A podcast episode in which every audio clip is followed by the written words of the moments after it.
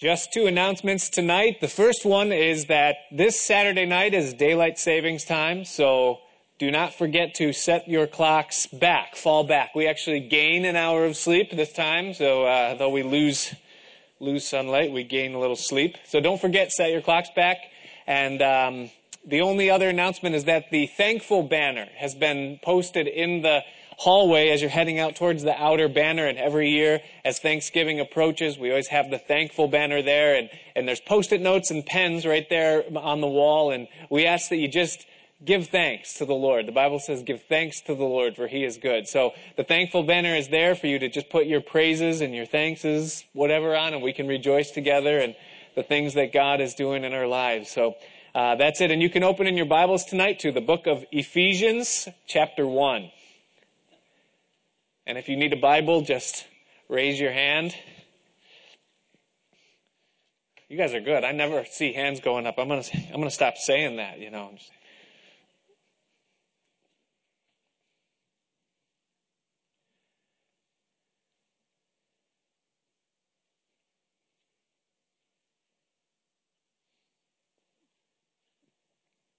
For three and a half years, the disciples of Jesus walked with him and I can only imagine what it was like to be in their shoes, to see the things that they saw and to hear the things that they heard and to be in the very presence, the essence of what life was, to be with Jesus right there. And, you know, and the, the apostles try to capture that in words. I always think of First John when he says, that which was from the beginning that we have looked upon and our hands have handled of the word of life, you know, and, and they try to describe and put in something a little bit more than words what it was like to be with Jesus for that time and to just experience that quality of life.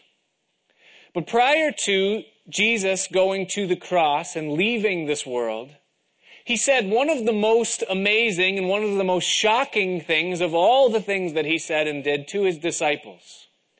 In John's Gospel, the 16th chapter, verse 7, Jesus said to his disciples, It is expedient that I go away. For if I go not away, then the Comforter will not come. But if I go or depart, then I will send him unto you. And Jesus was speaking of, it tells us just a few verses down that he was speaking of the Holy Spirit that, that would come, this comforter. But I, I can only imagine what it was like for the disciples as they sat there and listened to Jesus speak those words. And I wonder if they heard him correctly, if it resonated within them when he said, it is expedient or absolutely necessary that I go away. Because if they had heard it, then probably it would have been Peter that would have chimed in and said, no, no, no, no, Lord. It is not expedient that you go away. In fact, Lord, we don't want you to go away.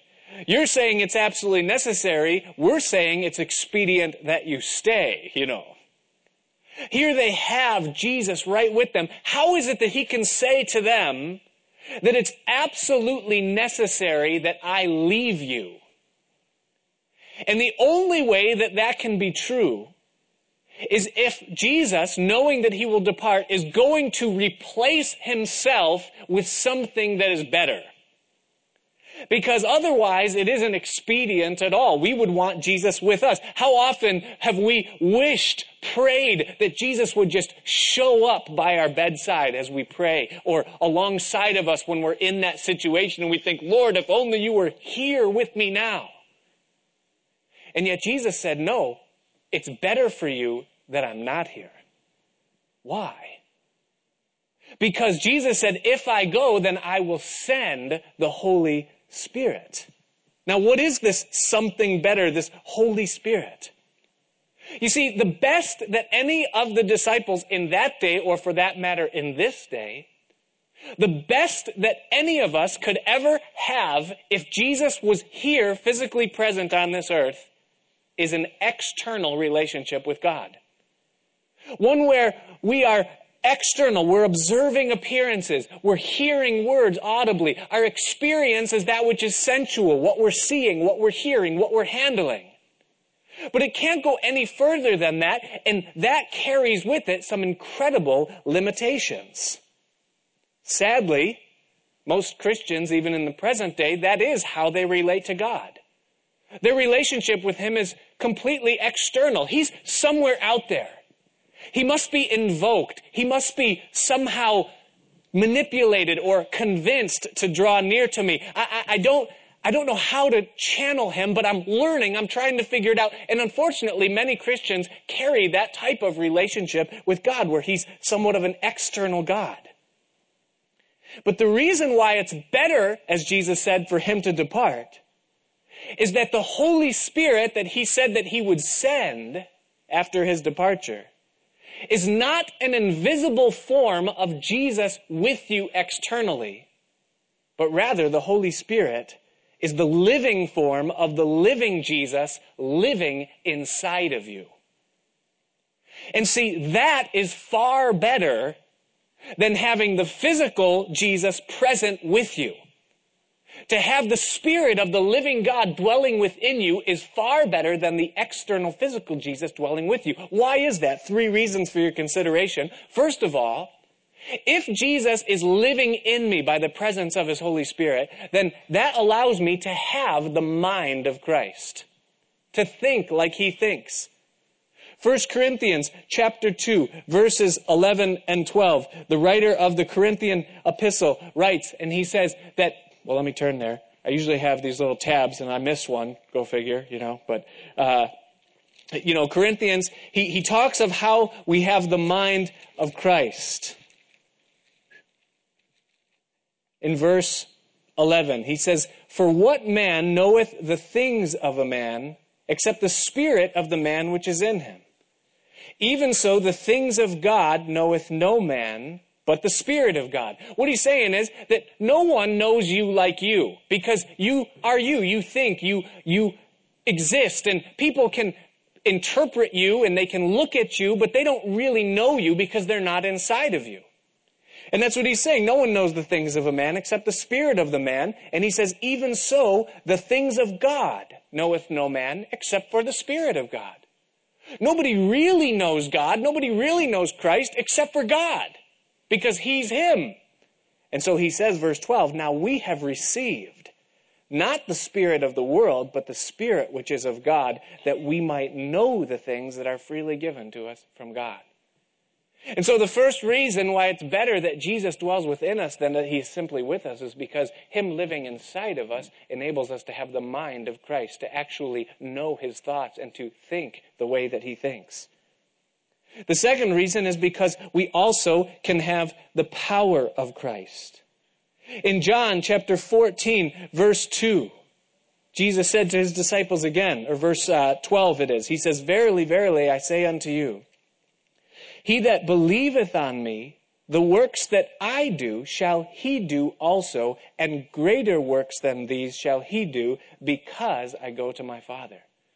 And it's in the same context of which he said before that when he goes to the Father, he will send the Spirit.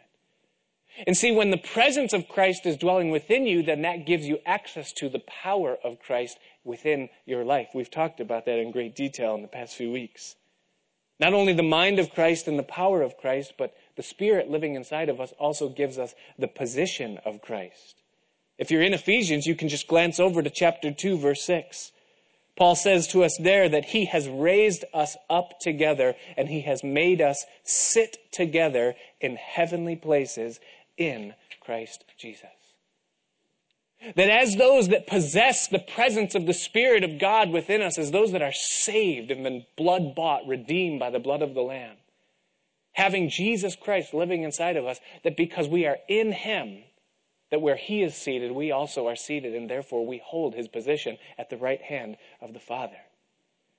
Now, the glory of being a Christian, of being called by his name, of being in Christ, is not that we have Christ. And it's not that we're with Christ, but it's that we're in Christ. Because an external relationship with God, that benefits us perhaps a little, but you remember what it was like for those disciples when Jesus was with them? They still couldn't get the answers to the questions right. They still couldn't cast out the demons. They still couldn't find power and victory in their own lives in the day of temptation. they could not be benefited by simply having an external relationship with God. It wasn't until God moved into their heart and took up his residence within their soul that they began to live victoriously, that they began to experience God for who he is and experience life for what it was intended to be. That couldn't happen with an external form of religion. It could only happen as the Spirit of God moved in and took up and made his home inside of their hearts. Now, as Paul begins in Ephesians, these first three chapters, he spends them telling us what it means and what we have as Christians that are in Christ Jesus. Not simply those that claim a form of relationship or a code of religion, but as those that are in Christ Jesus. What does it mean? And what do we have? Tonight in verses 3 through 8, I want to show you seven things that the Apostle Paul tells us that we have as those that are in Christ Jesus. The first is given to us right there in verse 3, and that is number one, if you're taking notes, is that our blessing is secured. Ephesians chapter 1, verse 3, he says, Blessed be the God and Father of our Lord Jesus Christ who hath blessed us with all spiritual blessings in heavenly places in Christ. Notice that he says there that he hath blessed us. For those of you that don't understand King's English, it's in the past tense that he has blessed us. It isn't something that we're awaiting. It isn't something that we have to earn. It isn't an accomplishment that someday we hope to attain but rather it's something that we have. It's something that's been settled. It's something that is already done. He hath blessed us. Well, I know that you're sitting there tonight and in the situation, the circumstances perhaps of your life, you're saying, I hear what you're saying, but let me just ask you this, Pastor. Does the blessing of God feel like suffering? Because suffering much is a much closer description of what's going on in my life than what I would call blessing. So is this a matter of, you know, the words here? You know, you say blessing, I say suffering. God calls it blessing, I call it pain and buffeting. What's the deal? If he hath blessed us, then why pain? Why suffering? What's going on? No, no, no. Listen. It isn't that God equates blessing with suffering or that because you are in a circumstance right now that you would call suffering, it's that you are not blessed. That's not the case at all. But rather, sometimes the process of God in preparing you to carry the blessing that He has intended for you is painful. It carries with it a sense of discomfort, for lack of a better term. It leaves you feeling somewhat unstable or uncertain within your life, the time as God prepares you. The book of First Peter, further on in your New Testament, was written to us, to the Christians, for the express purpose of addressing the place that suffering holds within our lives. He begins, Peter, in his epistle there to the church in chapter 1, verses 5 and 6, introducing the topic by simply saying that we are kept by the power of God through faith unto salvation that's ready to be revealed in the last time, wherein you greatly rejoice, though now for a season, if need be, you are in heaviness through manifold temptations or various trials, tribulation, if you would. He says you rejoice in the salvation that we received, but yet it's puzzling to you. You don't understand how to interpret joy and blessing in this context because for a season, for a reason, you're experiencing suffering, you're experiencing tribulation, temptations.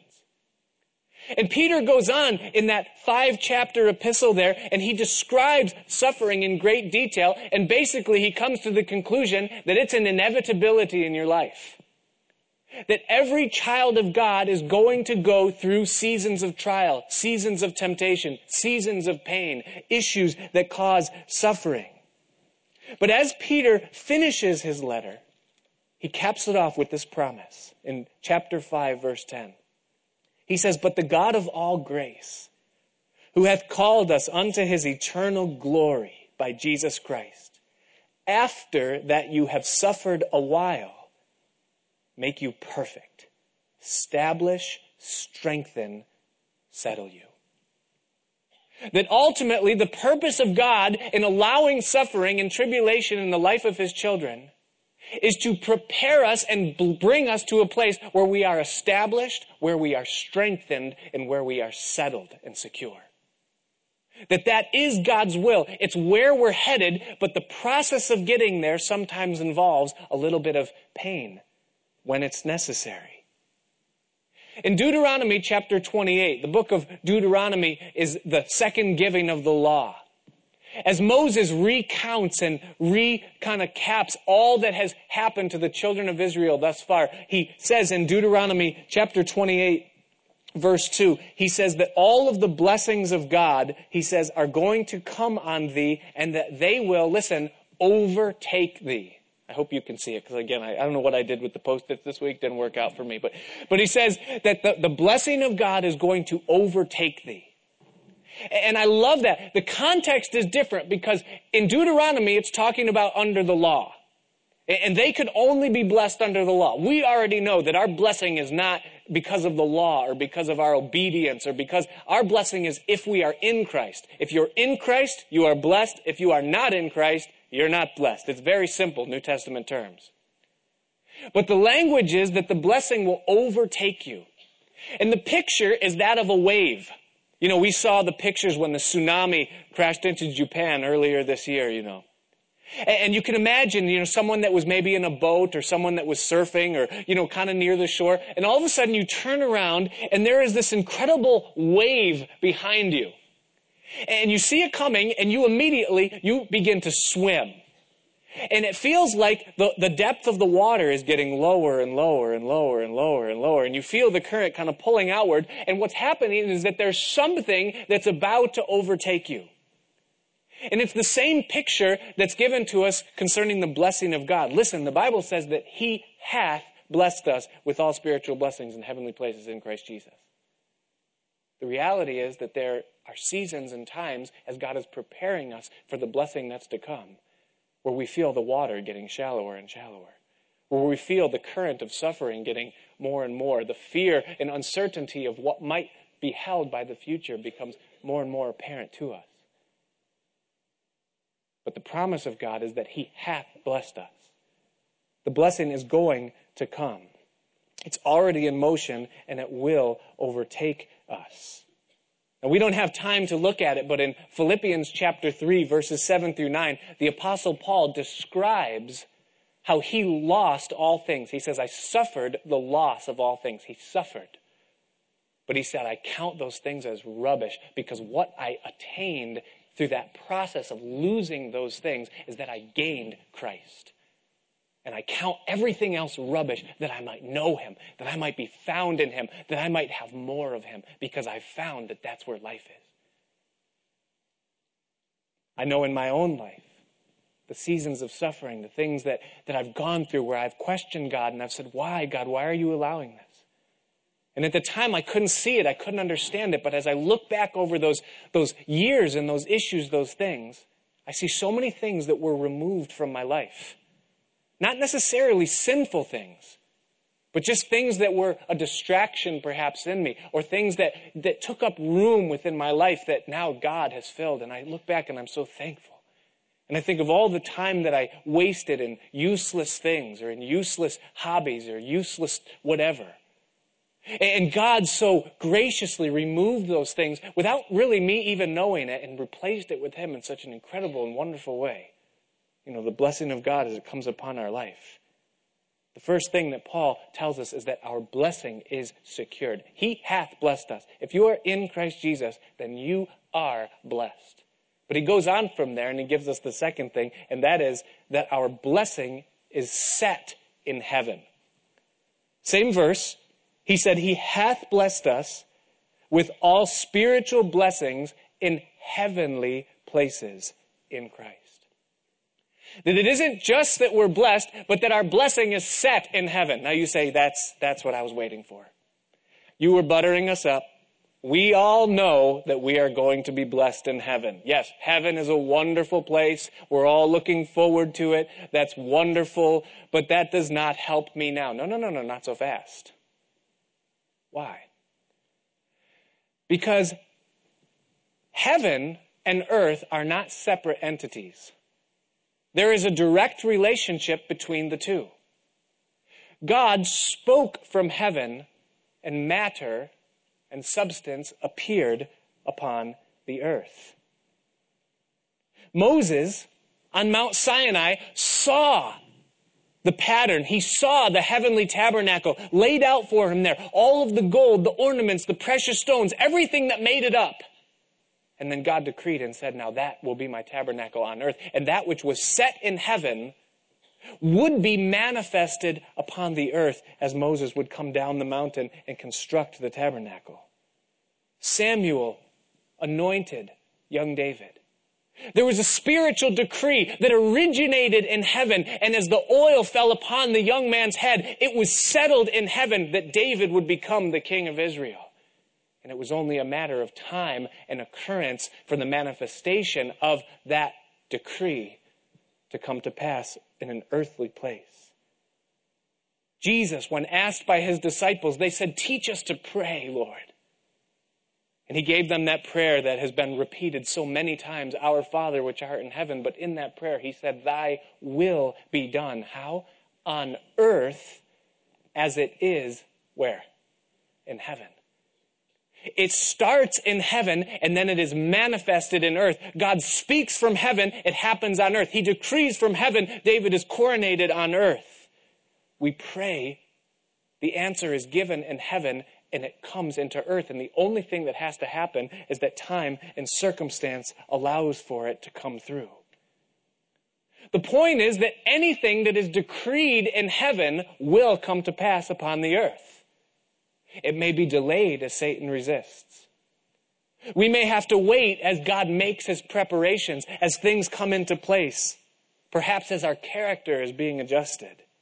But listen, if you are blessed in heavenly places, then it's guaranteed that that blessing is going to come through on earth. It's been decreed. It will happen. It's going to overtake you. Now, an earthly blessing, that's temporary. If you're blessed on earth, or if your blessing originates in earth, then your blessing is very insecure. You may be blessed on earth. You may have, you may have been blessed financially in an incredible way. But listen, when financial markets give way or when currencies fail, then that blessing can be dissolved. It no longer exists. You may be blessed with a very good job. You could have a very stable career, quote unquote.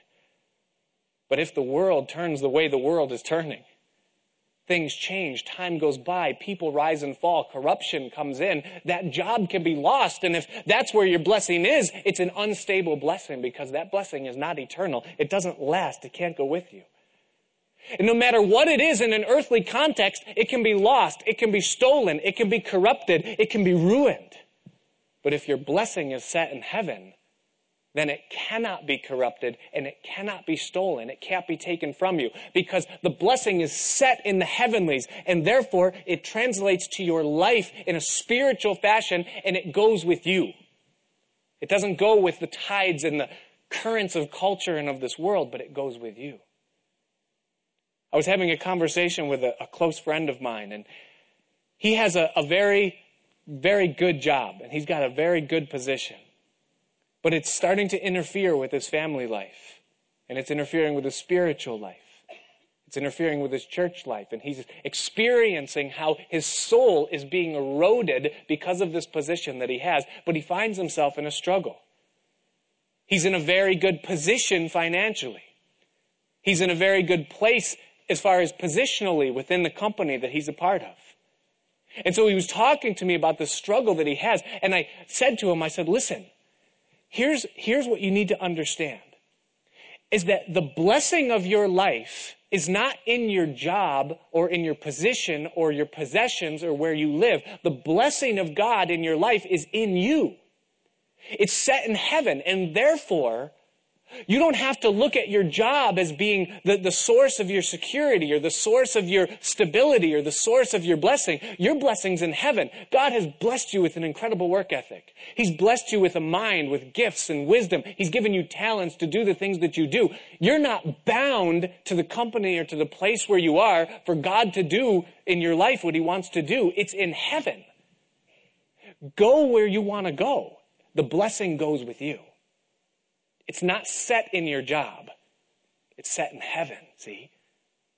And that's what Paul is telling us here, that he hath blessed us in heavenly places. And it's so much better to be blessed in a heavenly way.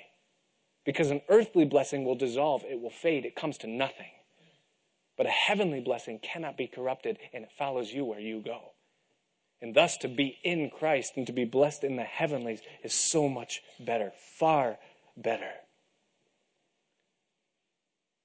Well, Paul goes on and gives us the third thing in verse 4. And the third thing is that in Christ we discover that we've been chosen. He says, according as he hath chosen us in him before the foundation of the world, that we should be holy and without blame before him in love. There is a great debate among Christians. They'll ask the question, well, which is it? Did I choose Christ? Or did Christ choose me? Did I choose him or did he choose me? Because I really thought that I was the one that did the choosing. I was sitting in the service and the evangelist gave the call. He said, do you want to come to Christ? Then rise to your feet and come to the podium. And I consciously made a choice and said, yes, I believe, I agree. And I rose to my feet and I came forward and gave my life to Christ. And as far as I can recall, it was me that did the choosing. But here Paul is telling us that it was God that chose us. So if it's God that chose us, then what was I doing when I rose to my feet and came forward? Did I choose him or did he choose me? Well, it was both.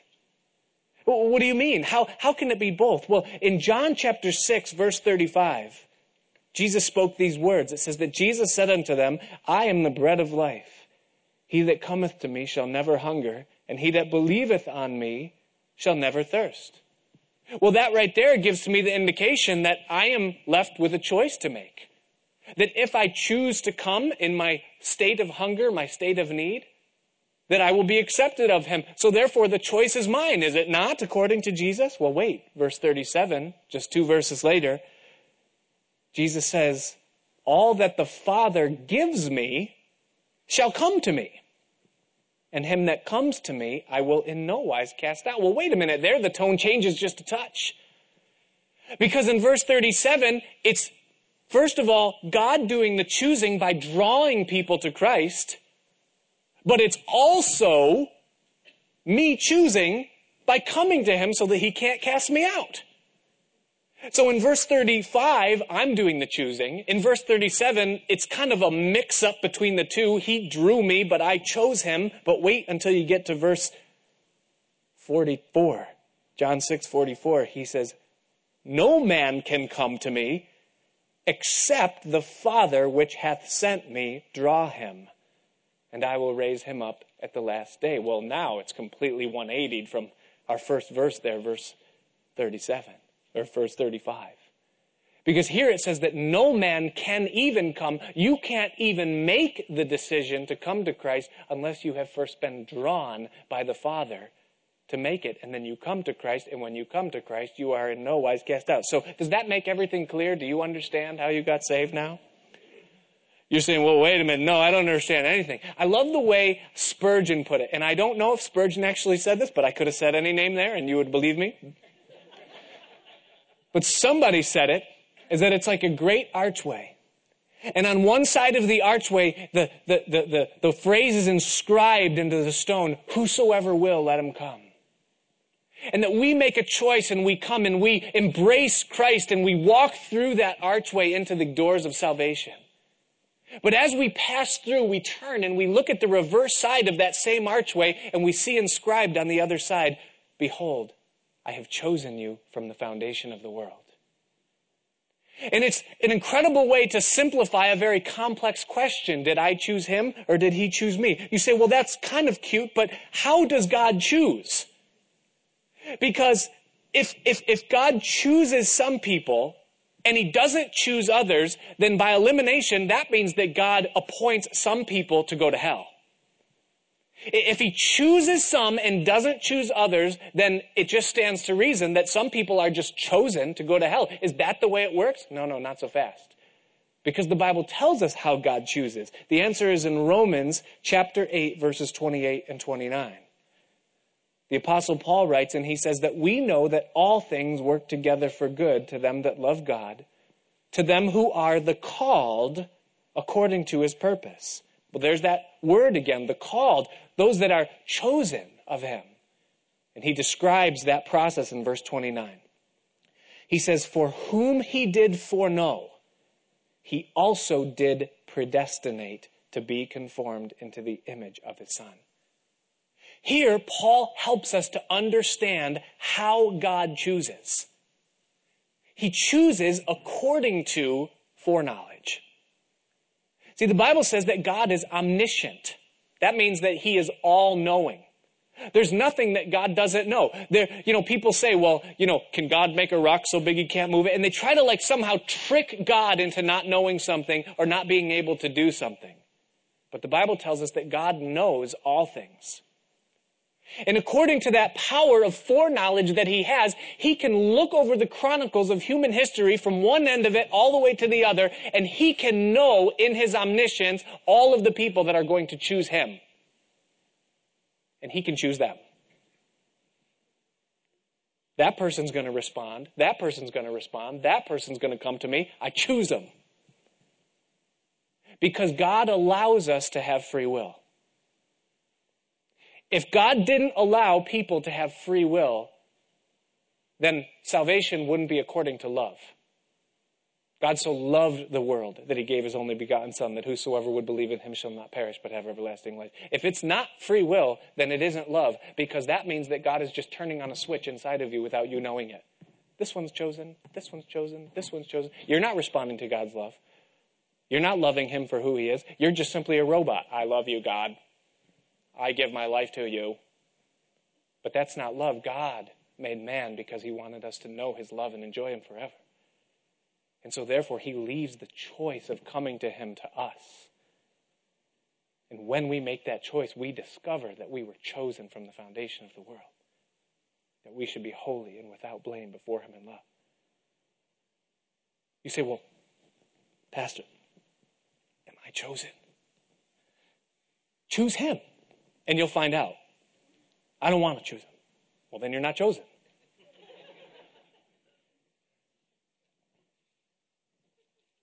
Well, what were we chosen for?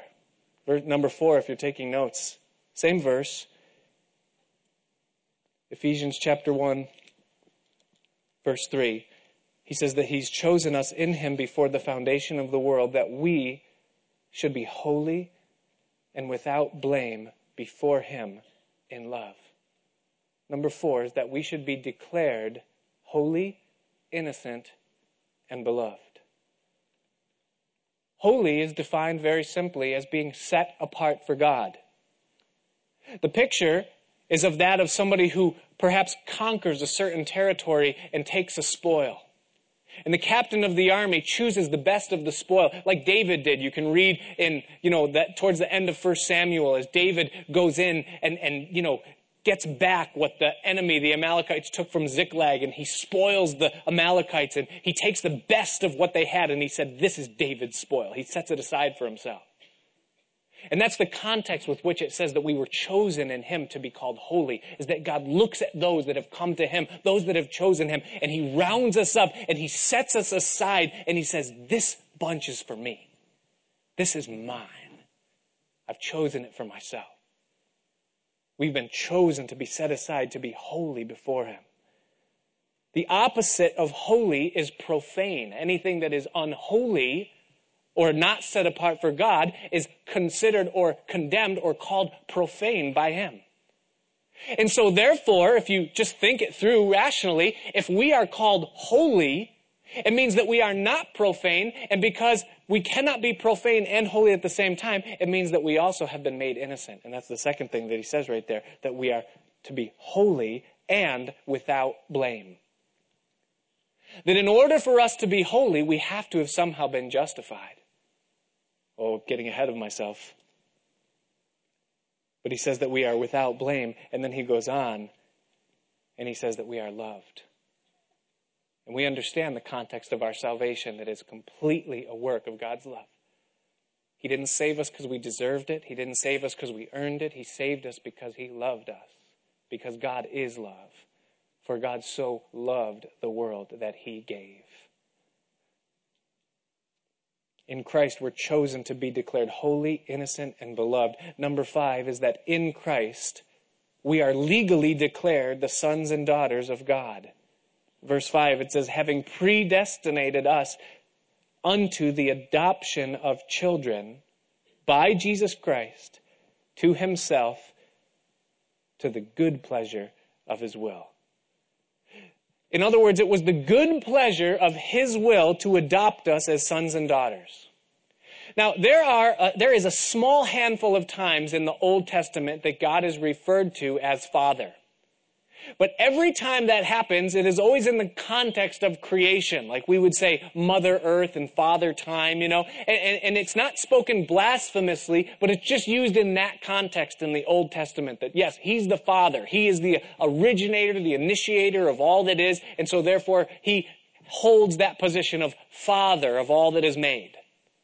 But it is never used in the context of family. It is only in the context of creation distantly. Father as creator.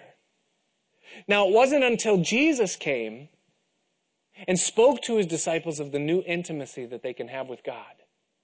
When you pray, Jesus said, say, Our Father which art in heaven. Not in the context of creation, but now in the context of family. And once you cross over from a position of being accountable to God as your creator to where now you are related to God by the right of adoption, it carries a completely different context. The meaning is completely different. Father takes on a whole new meaning. See, if he is father just based on creation, then that means that we're accountable to him. We're subservient to him. He's distant. He's detached. We're being monitored. It's like this is one great big petri dish and God just observing it from afar off and seeing what's going to happen. That's the creator. That's the accountable, you know, nature that we have before him. But if he's our father, then what does that mean? First of all, it means that we're included. Luke chapter 12, verse 32, Jesus said to his disciples, It is your Father's good pleasure to give you the kingdom. That if he's adopted us, if he's made us his own, if we're part of his family, then first of all, it means that we're included. He's not making us jump through hoops and compete in rituals and try to attain somehow and earn his favor, but rather he says, Welcome into my family. You're included. It's my good pleasure to give you the kingdom. That's my will. It's what I want for you. If he's our father, it also means that we're beautified. Matthew chapter 7, verse 11, Jesus speaking of prayer he said, If you, being evil, know how to give good gifts to your children, how much more shall your heavenly Father give good things to those that ask? Which of us that are fathers don't want what's best for our children? We want to beautify them, especially when we're pleased with them. We want to do everything we can to bless them, to beautify, to give them the things that they need, the things that they ask. If He's our Father, it means that we'll be provided for. Matthew chapter 6, verses 31 and 32, Jesus declares and he says, Therefore, take no anxious thought for your life, what you will eat, what you will drink, what you will put on. For all these things the Gentiles seek after, but your heavenly Father knows that you have need of these things. The promise is that He's going to take care of you. He's your Father. He's going to provide for you. Not only included, beautified, and provided for, but He also is committed to us to prepare us for all that will be and all that He desires us to be. Hebrews chapter 12, verse 5, it says, And you have forgotten the exhortation which speaketh unto you as unto children. My son, despise not thou the chastening of the Lord nor faint when thou art rebuked of him. That word chastening, we, we cower at it. We shy away from it. We go, ooh, chastening, pain, ah, you know, who wants that? You know, that's not the part of fathering that we want to think about. But the word doesn't simply mean the blow of the rod, you know, upon the seed of understanding, that kind of a thing.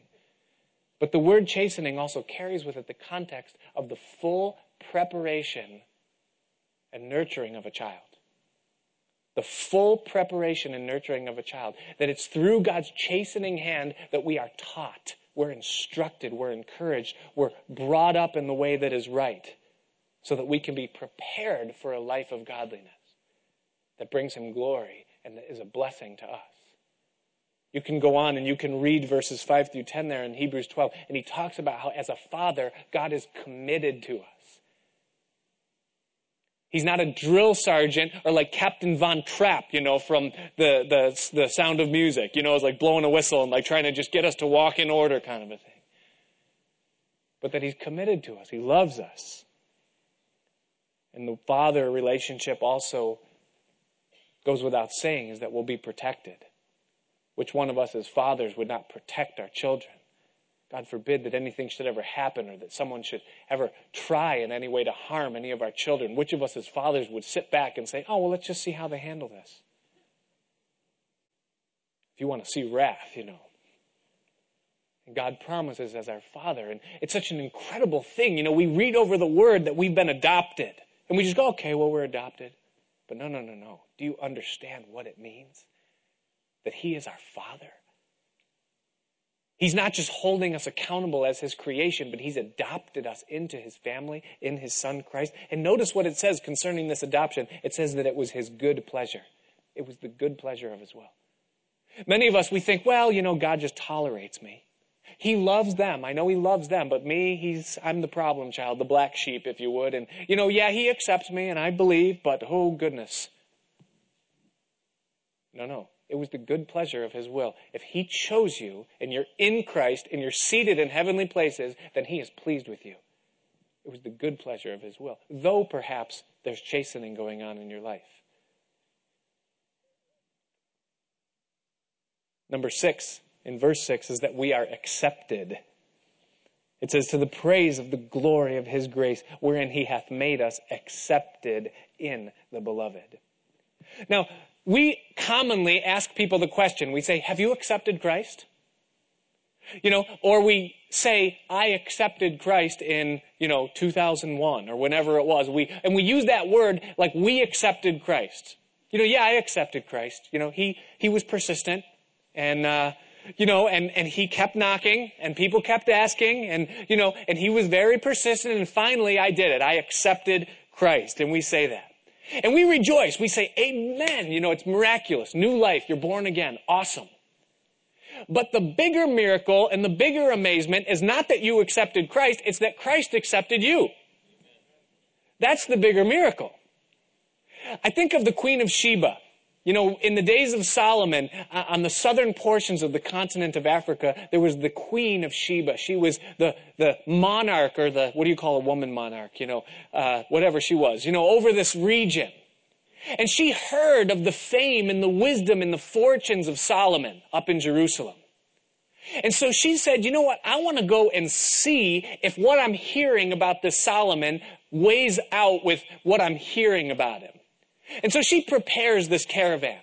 And she gets her camels and her spices and her gold and her precious jewels and, and everything, you know, that she can do to go and impress this King Solomon. And she makes her way up from southern Africa and she comes up to Jerusalem. And it tells us there in Second Chronicles chapter 9 verses 3 through 6 that when she came into the region and saw Solomon's kingdom, this was her response. It says, And when the queen of Sheba had seen the wisdom of Solomon, and the house that he had built, and the meat of his table, and the sitting of his servants, and the attendance of his ministers and their apparel, his cupbearers also and their apparel, and his ascent by which he went up into the house of the Lord, there was no more spirit in her. And she said to the king, It was a true report which I heard in mine own land of thine acts and of thy wisdom. Howbeit I believed not their words until I came and mine eyes had seen it. And behold, the one half of thy greatness, of thy wisdom was not told me. For thou exceedest all the fame that I heard. And here's this woman, she's much like us. We hear about this greater than Solomon. We hear about this King Jesus, the blessed God. And we as captain of our lives, you know, king of our domain, you know, we say, you know what? I'm going to come to Christ. And I'm going to prepare my best. I'm going to get my spices and my camels and my gold. And man, Jesus is going to be impressed. Because he's never seen someone like me. He's never had someone who's going to be so on fire like me. He's never had someone who will be such a faithful servant as me. I'm going to blow his mind, we think. And we come to Christ. He comes to us. He moves into our hearts. He moves into our lives. He begins to do His work.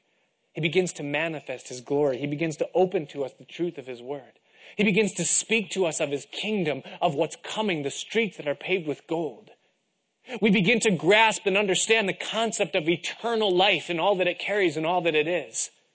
We begin to see ourselves for the wretches that we are, and it magnifies the glory of His grace. And little by little, the impression that we desired to make with our greatness and our faithfulness begins to fade as we realize the purity of His love, the awesomeness of His power, the eternal nature of His person and His kingdom.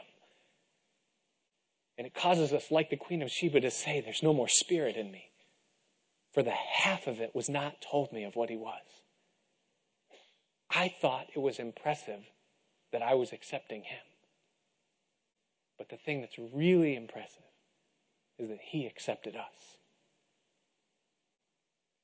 That he should bow himself so low that he would look at the state of some lowly, sinful wretch like me and be willing to, to, to, to receive me unto himself, to take me unto himself.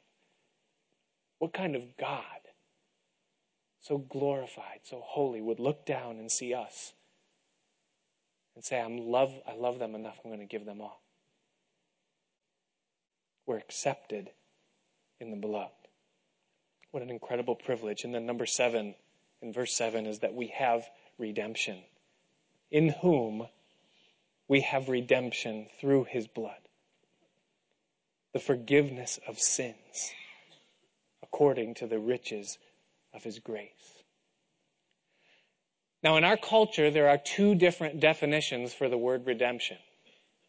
The first is selling our garbage and getting the base value for the raw materials. We bring aluminum cans back to the A&P. Or we save up a pile of scrap metal and bring it back to the scrapyard and we redeem it. You know, we get what we can for our garbage, you know.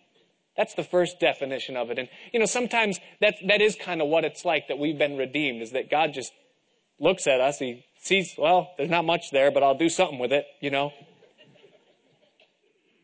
But that's not what the word is. That's not the context of the redemption that Paul is speaking of here in verse 7. The second definition is the restoration of something to its original or its intended glory. And that is a far different cry than simply selling something to get the price of garbage. When God made man, he intended man to be an expression of himself. The Bible says that man was made in the image of God, that he was created for fellowship with God, that his intended purpose was to know God and to enjoy him forever, and to bring him glory through his beauty and his behavior. But when sin entered the human race, coming through Adam and passing on to all of us, that corruption entered in. The beauty, the glory that we were intended to have was corrupted by sin. What was supposed to be glory and beauty became selfishness, vanity, loathsomeness. And rather than being an expression of heaven, an expression of glory, the human race became an expression of hell. We were made in God's image, but we were ruined by the corruption of sin. And here we are told that in Christ Jesus, we have redemption through his blood, even the forgiveness of sins. The blood provided a means whereby our sin could be taken away. And that which corrupted man can now be removed from man, and thus it redeems us back to our initial purpose, what God made us to be. In Christ Jesus, we can again be people that have fellowship with God, knowing Him, walking with Him, experiencing Him. We're able to know and enjoy Him forever, which was our intended purpose in Eden. We're able to be a true expression of who God is and what He intended. And we're able to bring Him glory by allowing Him to work in and through our lives. It's not something that we earn or something we attain. It's something that God does within us at the moment that we're placed in Christ. We're redeemed. We're brought back to our initial purpose and that which what we were created for. You say, I understand that. That all makes sense. It's very basic Bible doctrine. You say, I understand. My problem is not redemption in the context of salvation. My problem is redemption post salvation.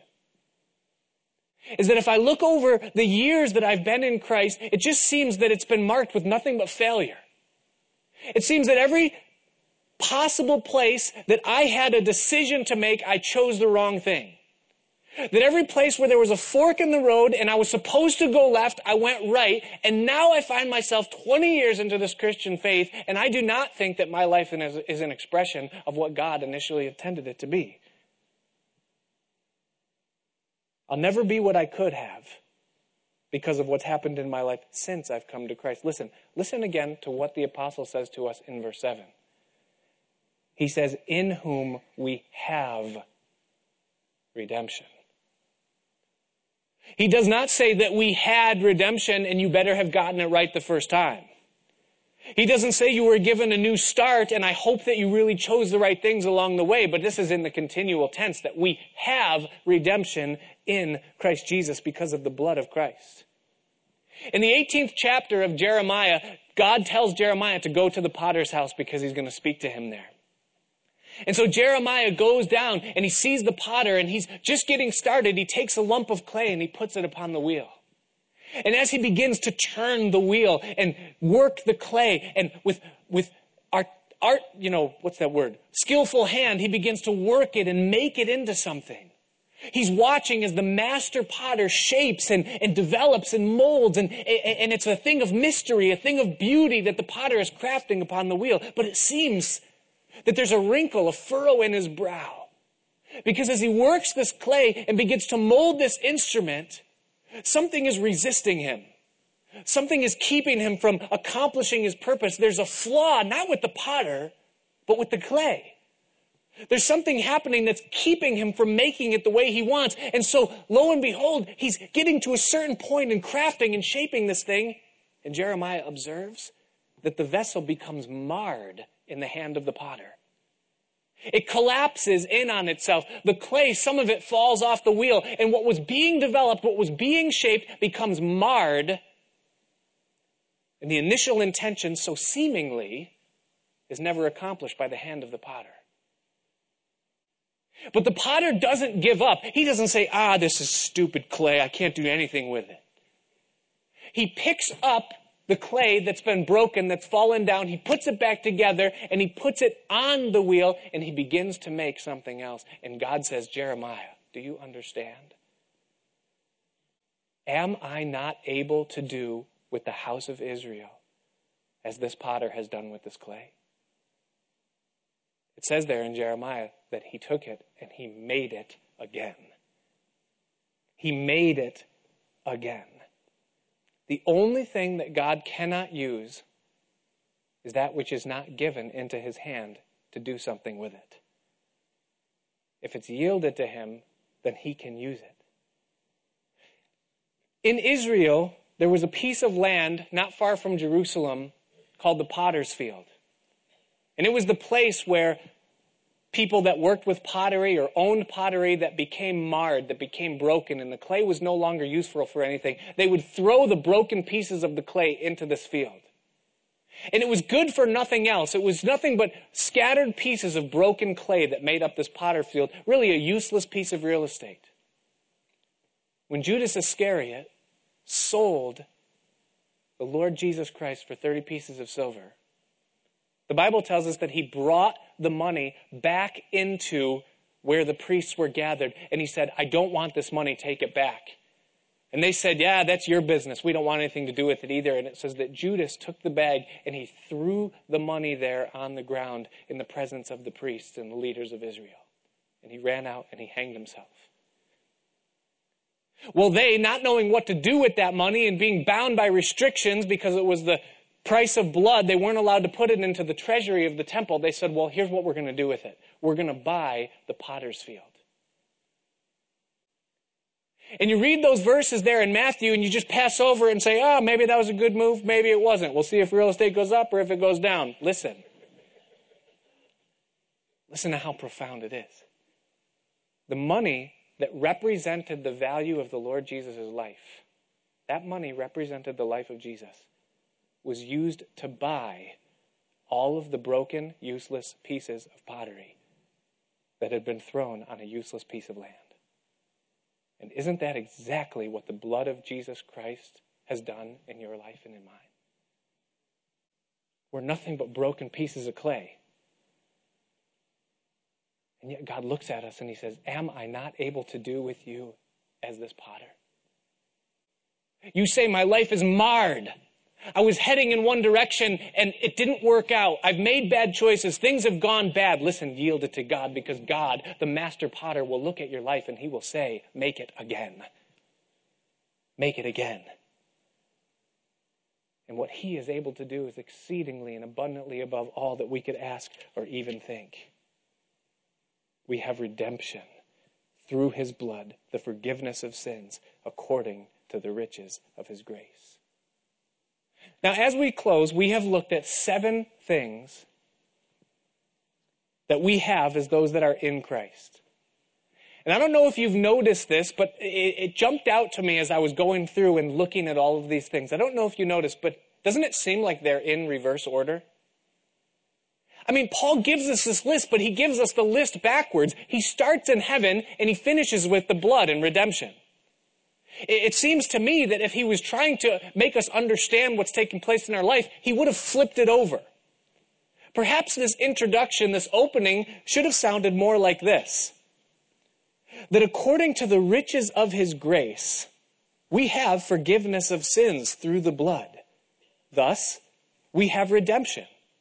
This means that we are now accepted in the beloved to the praise of the glory of his grace.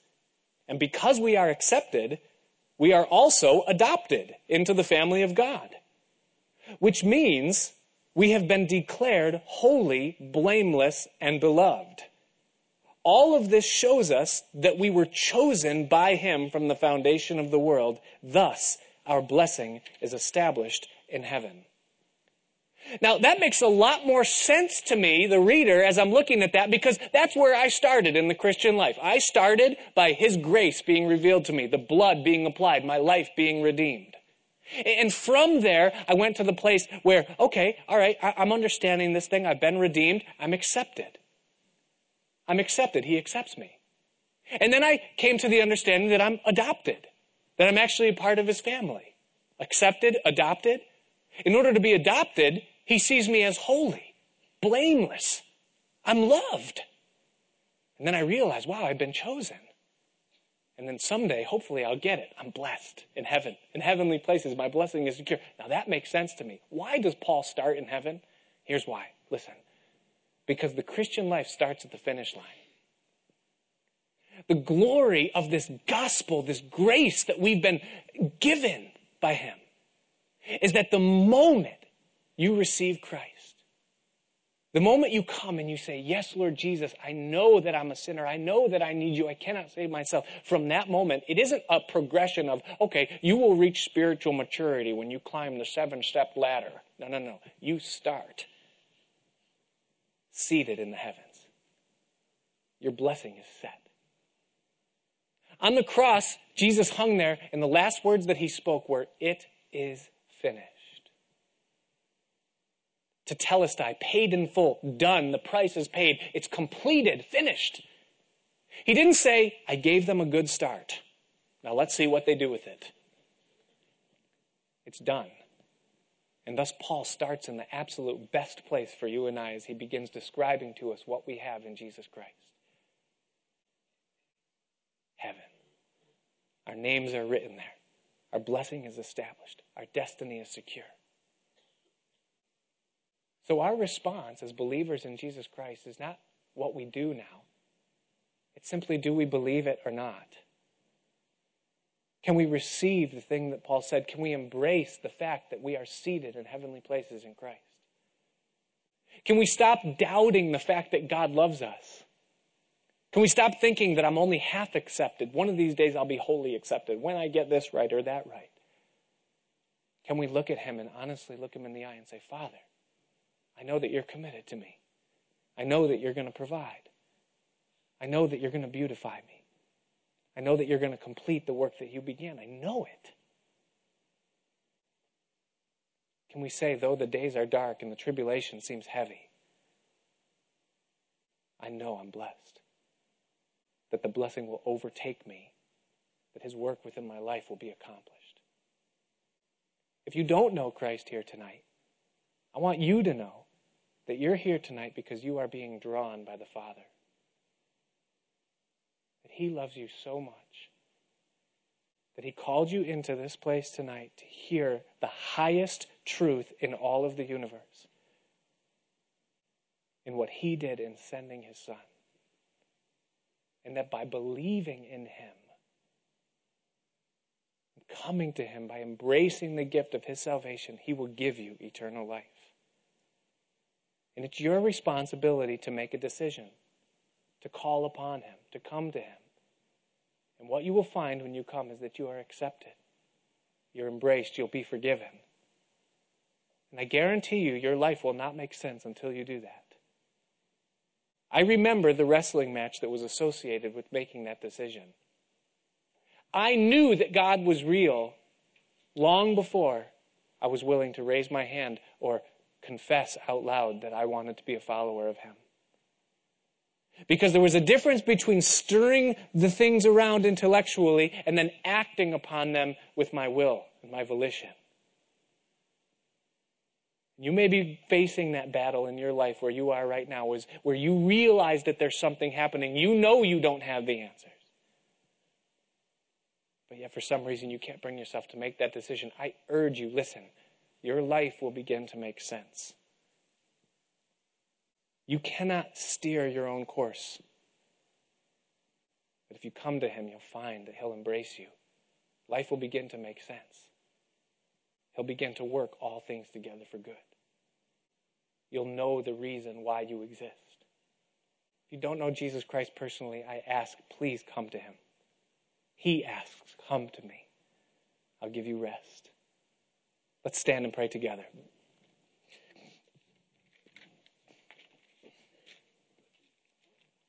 Father, we just thank you for your word tonight.